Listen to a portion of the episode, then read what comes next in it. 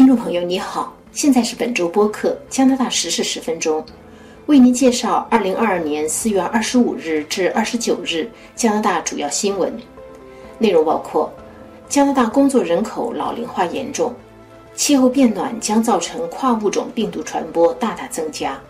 加拿大众议院一致通过动议，称俄军在乌克兰的暴行应该被称为种族灭绝。加拿大政府将成立特别委员会。研究关于一对华裔科学家夫妇被解雇的相关文件。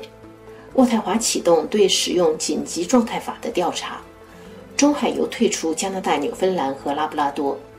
下面请听详细内容。加拿大统计局星期三公布的新的人口普查数据显示，加拿大的工作年龄人口比以往任何时候都更老。在工作人口中，现在有超过五分之一的人接近退休。人口结构的变化将在今后十年给加拿大劳动力带来重大挑战。现在，在加拿大人口中，55岁至64岁年龄段的比例已经超过了15至24岁年龄段，即人们进入劳动力市场的年龄。统计局在报告中说，劳动力老龄化带来的挑战包括知识转移、留住有经验的员工和劳动力更新。统计局表示，这种趋势可以通过移民来减缓，但即使是大量增加移民，也不会显著抑制这种趋势。加拿大统计局还表示，不仅加拿大的劳动力正在显著老龄化，整个人口也是如此。从2016年到2021年，加拿大65岁以上的人数增长了18.3%，这是75年来的第二大增幅。仅次于2011年至2016年的超过百分之二十的增幅。在加拿大总人口中，65岁以上的人已经占到百分之十九，高于上次人口普查时的百分之十六点九。加拿大统计局的人口预测表明，到2051年，加拿大65岁以上的人将占到总人口的将近四分之一。《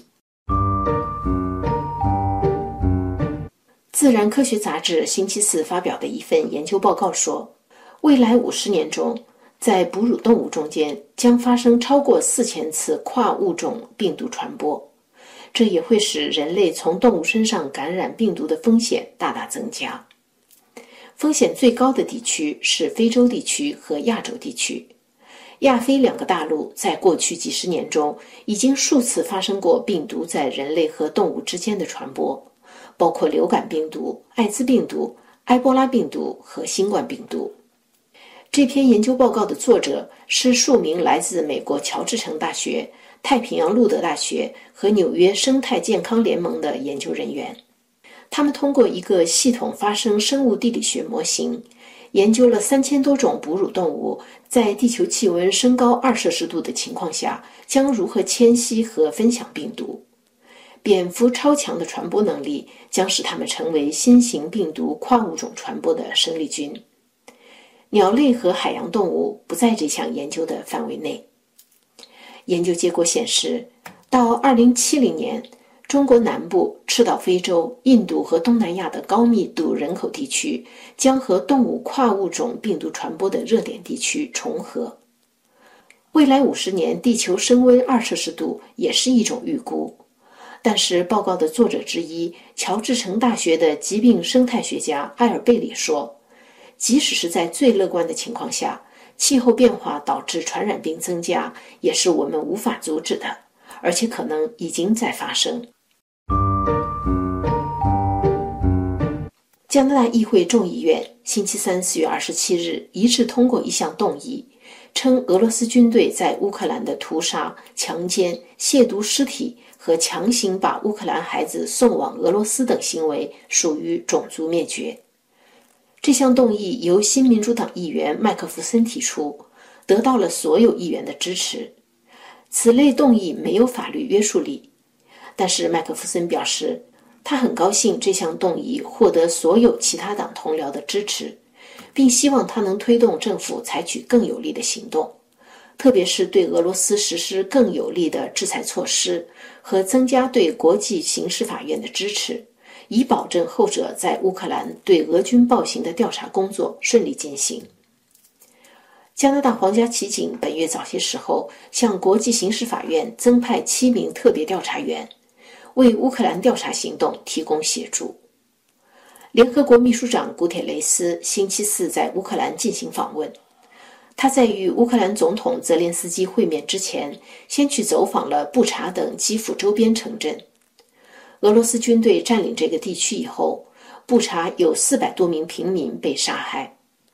古铁雷斯说。无论战争发生在哪里，总是平民付出最高代价。古铁雷斯本周早些时候前往莫斯科，在与俄罗斯总统普京会晤之后，他表示，俄乌战争的结束取决于普京的决定。加拿大自由党政府计划成立一个跨党派特别委员会，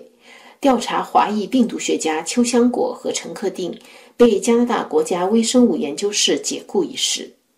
该委员会将有权查阅未经删节的机密文件。众议院政府议长霍兰德说：“这个计划已经获得了新民主党的支持。他希望另外两个反对党——保守党和魁北克党团——也加入特别委员会。”保守党的外交事务评论员庄文浩星期三表示：“保守党不会参加特别委员会。”他还指责自由党在新民主党的支持下执意绕过议会，其中必有蹊跷。邱香果和她的丈夫陈克定被解雇之后，反对党和媒体一直试图查清此事的细节，例如他们被解雇的具体原因，他们的行为是否对加拿大国家安全造成了损害。这个特别委员会的成立或许会拨开围绕此案的迷雾。霍兰德表示。即使保守党和魁北克党团都拒绝参加，特别委员会仍然可以成立并正常工作，因为自由党和新民主党在众议院所占的席位加起来超过了半数。邱香果是著名病毒学家，警方进行调查之前，他在加拿大国家微生物实验室主持疫苗与抗病毒研究，曾经与人合作研发抗埃博拉药物。并因此在2018年获得加拿大总督创新奖。加拿大政府本周宣布，将成立一个独立调查委员会，以调查联邦政府对紧急状态法的首次使用。安大略省法官保尔·鲁洛被任命为负责调查的专员。他在2002年担任安大略省高等法院法官。然后在2005年进入安大略省上诉法院任职。加拿大总理特鲁多星期一在一份声明中说，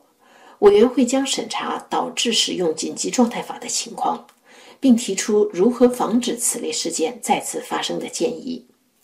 二月十四日，在自由车队抗议期间，特鲁多启用了该法案，以赋予联邦政府临时权力。来应对针对大流行限制的抗议活动和交通封堵，这是自1988年紧急状态法取代战争措施法以来，加拿大首次启用紧急状态法。2月23日，在警察终止了在渥太华持续24天的反卫生措施的抗议活动之后，加拿大政府宣布停用紧急状态法。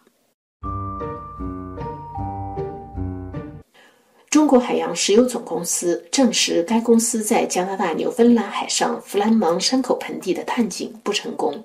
将放弃在纽芬兰和拉布拉多附近海域开采石油。在中海油做出这一决定之前，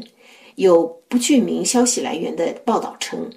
由于担心未来可能受到经济制裁，该公司正准备出售在加拿大、美国和英国的大量资产。中海油租赁了属于英国公司的钻井船，于2020年春季开始在距圣约翰斯460公里的1144许可区钻井，但是至今为止没有发现石油。中海油在一份书面声明中证实，已经做出了放弃在弗兰芒山口盆地勘探许可证的艰难决定。中海油是中国的国有企业。该公司在2013年以150亿加元收购了石油公司 Nexen，从而在加拿大站稳了脚跟。以上是本周播客《加拿大时事十分钟》，谢谢您的收听。